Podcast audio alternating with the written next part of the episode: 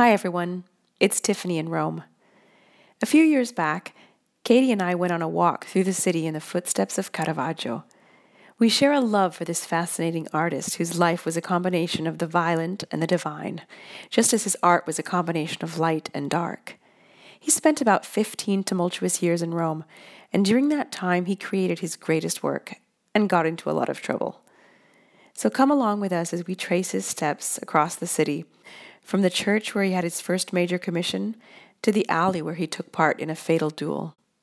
This is part two of our Caravaggio series, so if you missed last week's episode, back up and listen to that one first. And if you love the show, remember to rate it on iTunes, share it on your social media sites, and recommend it to a friend. We can't tell you how much it helps us to keep this show going. Thank you.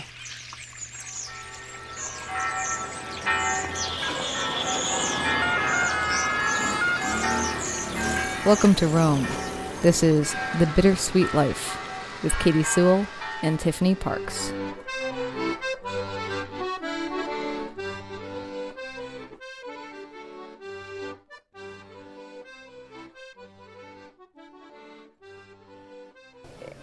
Caravaggio knew that he was a favorite artist, one of the favorite artists of Scipione Borghese and his uncle, the Pope.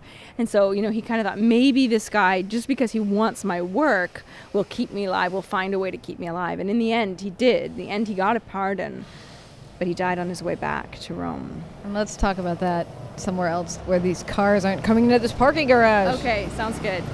Yes.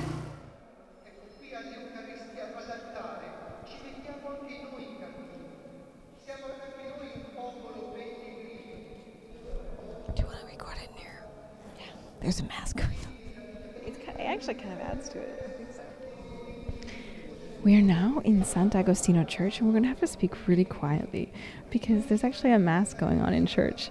You might be able to hear it in the background. But Sant'Agostino is a, a church not far from Piazza Navona with one of Caravaggio's most amazing paintings in it that you can see anytime you want for free. And I should mention that nobody seems to come here. So look it up. There's another church that has this stuff in it that everyone goes to. But here, you can often find yourself standing alone in front of it. Yeah, we're almost the only people here. There's a couple people every so often coming in to take a look, but um, the painting is called official. The official name of the painting is the Madonna of Loreto, but it's often called the Pilgrim's Madonna or the Madonna of the Pilgrims. And you should look it up uh, if you have computer, you know, internet access. Obviously, you do if you're listening to us. It's a painting of, according to a lot of scholars, Caravaggio's mistress and the woman that he may have actually even loved. And her name was Lena Antognetti. And some people say she was a courtesan. Some people say that she was just a sort of loose woman. Who knows? But Caravaggio painted her in several different paintings, and this one was probably the most, one of the most, I think, uh, shocking. In fact, it wasn't supposed to be here. It was supposed to be in St. Peter's Basilica, but it was rejected. It was rejected because, for a number of reasons. First of all, because he used this woman who was maybe known as a prostitute, or maybe she was just known to be his mistress. I don't know, as the the image of of the Madonna. Also because she looks like a Roman housewife. She doesn't really look like you know what you would imagine in that time, particularly in the Counter Reformation, when you know th- these saints in you know these incredibly resplendent situations, floating on clouds and things like this. And and Michelangelo painted her standing on her doorstep with her legs. Michelangelo. Oh, sorry. I always say Michelangelo because that's his first name, and I think of him as Michelangelo.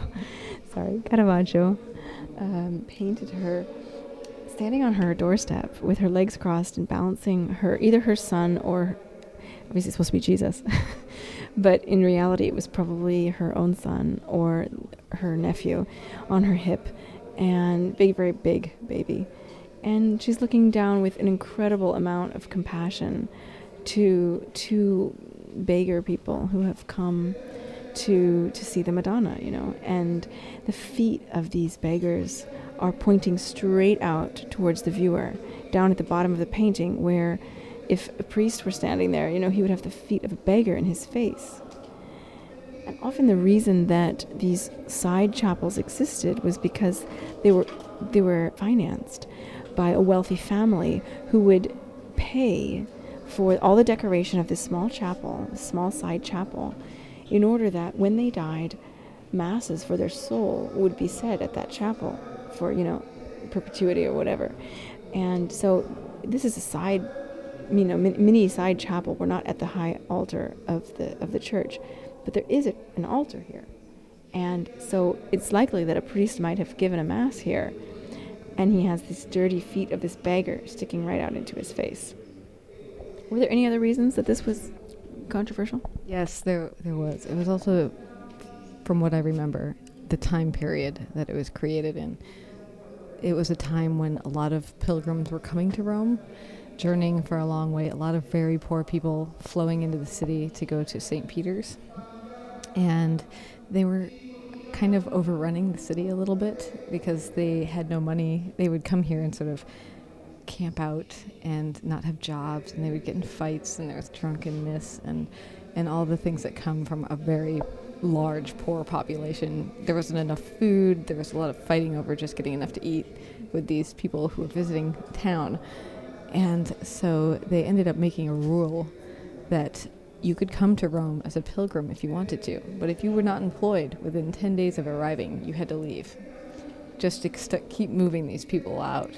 And so at the time, particularly people who were well off, were kind of overrun by these beggar type people who didn't have enough food, probably partly because of these people who were really well off. There was mm-hmm. a lot of famine going on in the city with people just not being able to make it. And so they wouldn't have felt kindly toward people like this.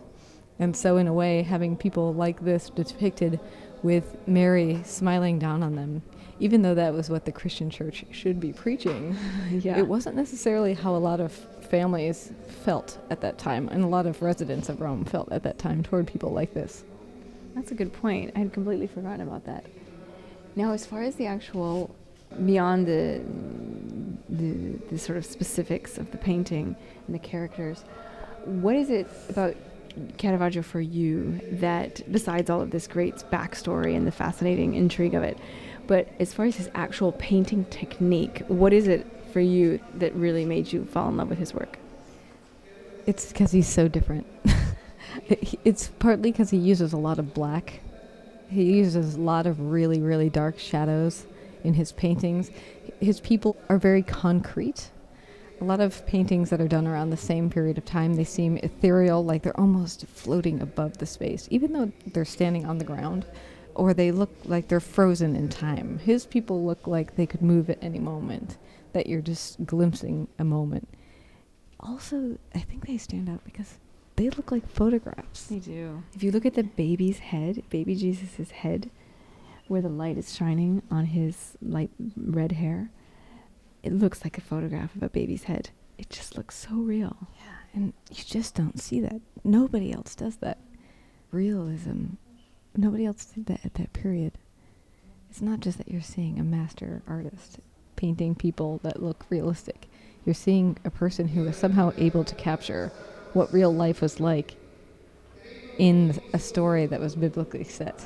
Yeah, or at the very least, in the, how people looked in the, in the late 1500s, almost as if we had a photograph of it. Yes. And I think if he was a photographer, he would be an amazing one. Hmm. Even today, I mean, he really knew light and light sources, and he uses light more than almost anybody. There were other people who copied him, but he still did it better than almost anybody. Yes, his famous technique was the chiaroscuro technique, the light dark, because as much as he uses the dark backgrounds, he also uses this incredibly strong light source, which, as I mentioned earlier, he would sometimes use from a physical light that he would have shining into his studio. You can always feel where the light source is coming from when you're looking at, at a painting. And um, the, the white skin of Mary or the white towel that she's using to hold Jesus is, is such a contrast with the almost black background that, that is very striking. Well, another interesting thing, too, is that if he knew where the painting was going to be placed, he would often paint the light source so that if there was a window near it, it would look like the light was coming from that window. Yeah, exactly. Unfortunately, this painting wasn't meant to be here, so that's not the case in, in this situation. There's another detail in this painting that I love. I don't know if I noticed it before I read A Name in Blood, but if you look, and I hope you guys are all looking at the painting right now, or will be soon. but if you look at the right to the right of the door frame, there is some plaster on the wall that has broken off, and you can see the bricks underneath. This is a common thing that you can still see in Rome today all over the place, but I can imagine as well back in the late 1500s or early 1600s. And Matt Rees, in his book A Name in Blood, he of course is using his uh, creative license a little bit, but he is in the head of Caravaggio. It's, I believe, it's first person or, or, or very, very close third person. And he says that Michelangelo, I keep saying that, that Caravaggio is walking down the street and he sees, first of all, he sees Lena, Maddalena was her full name, standing on the stoop of her house with her nephew. According to him, it was her nephew. And that this piece of the plaster is falling off of the, of the wall, and he's completely moved by it. By not only her and uh, her facial expression, but also by this, this detail that's just so real. That's something that is so pedestrian a piece of broken plaster off of a building that he included it here. I don't know if that actually happened, but I love the thought that maybe it did. Mm-hmm. The only other thing I can say about him is that, yes, his story is something that kind of keeps you driving toward trying to figure out more about him, I think. But it's the, the work of art. One thing I've really learned about living in Rome for a year and being an expat here is that you're surrounded by so much art. And there are only a few people that when you walk by, you take three steps back and look at their painting and think, whoa. Because you're inundated with art, and all these people are more talented than I will ever be as a painter. they can actually paint the human form. Anybody who painted any side chapel in this whole church is a master, in my mind. But there are people like Caravaggio, or even Raphael, I guess in some cases. I think Caravaggio is better. You just look at them and you go, wow, that person had something. They are so far above the people who were their contemporaries that they're even today I would say he's so far above even stuff that's being produced now. Absolutely. They have something.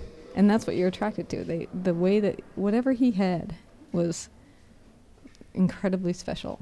It helps me overlook the fact that he murdered somebody. and that he also might have been a child molester. Yes, that's a whole other detail that perhaps we should allow you to read about on your own.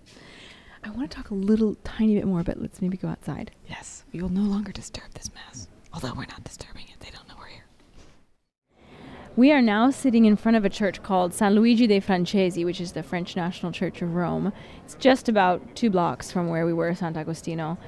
And not only are there three amazing paintings inside this church, which we're not going to talk about right now, but you should definitely um, you definitely check out if you uh, if you are in the city. Paintings by Caravaggio. Sorry, three paintings by Caravaggio. If you didn't assume, based on the theme of this podcast, there are three other amazing ones, also f- completely free.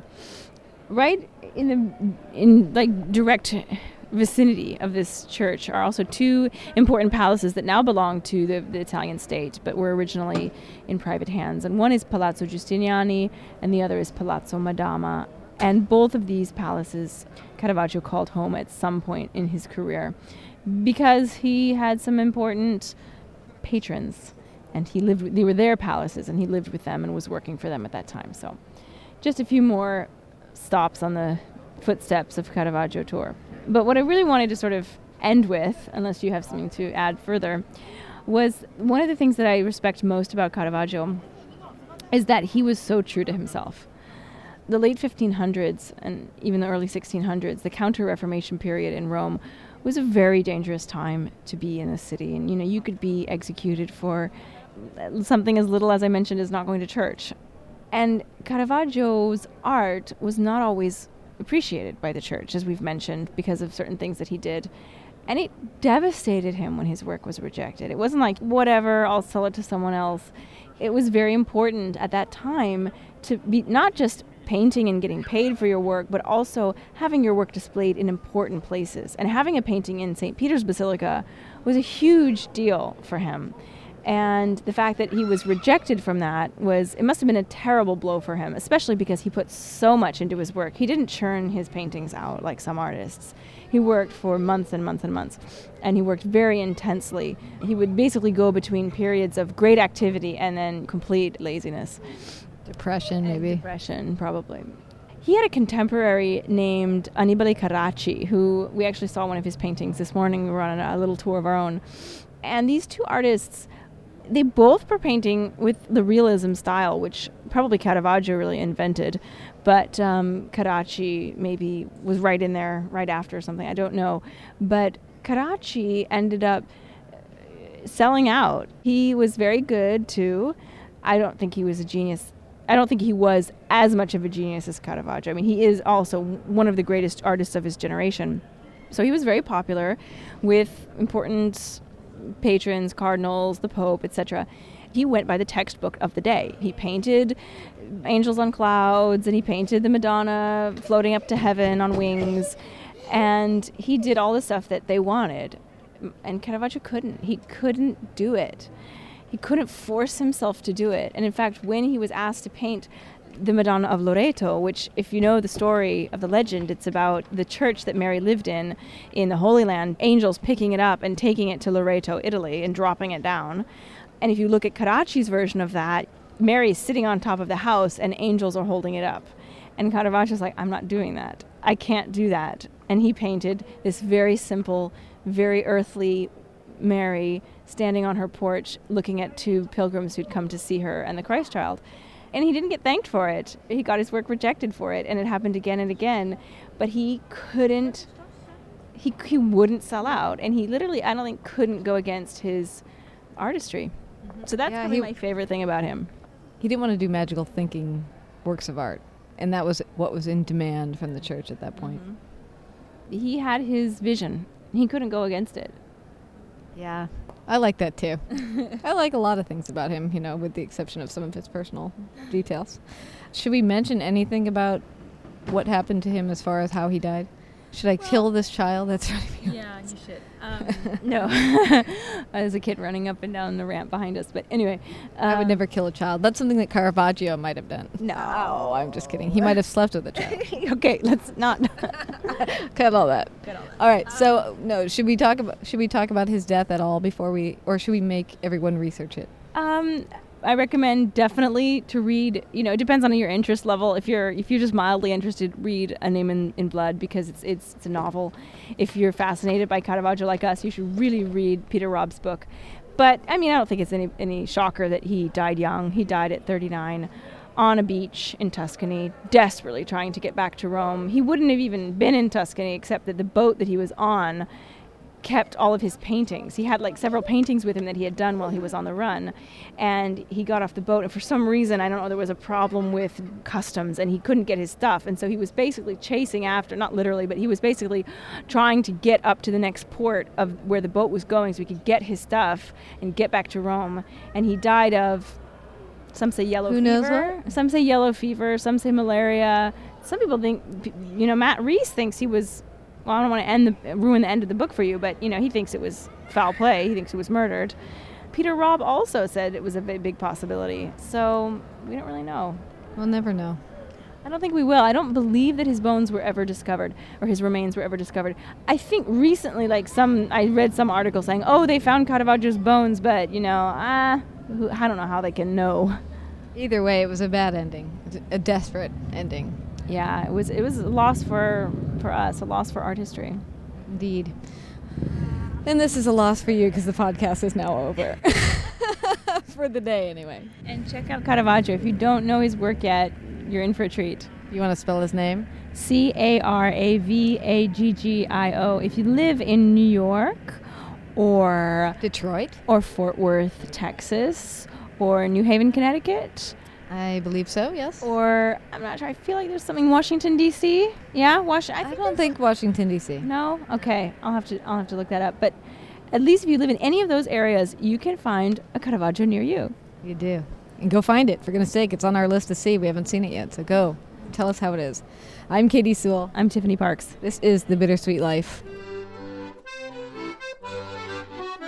If you're going to Rome and you want to take this tour or one of the many other historical tours that Tiffany has to offer, you can find more information at our website, thebittersweetlife.net, or at her blog, thepinesofrome.blogspot.com. Sign up for a tour. I can't recommend them highly enough. And consider a donation to be able to keep this podcast going and knowing that we have your support. There's a donate button at thebittersweetlife.net, and we appreciate it if you click on it and give us what you can. All gifts mean so much to us.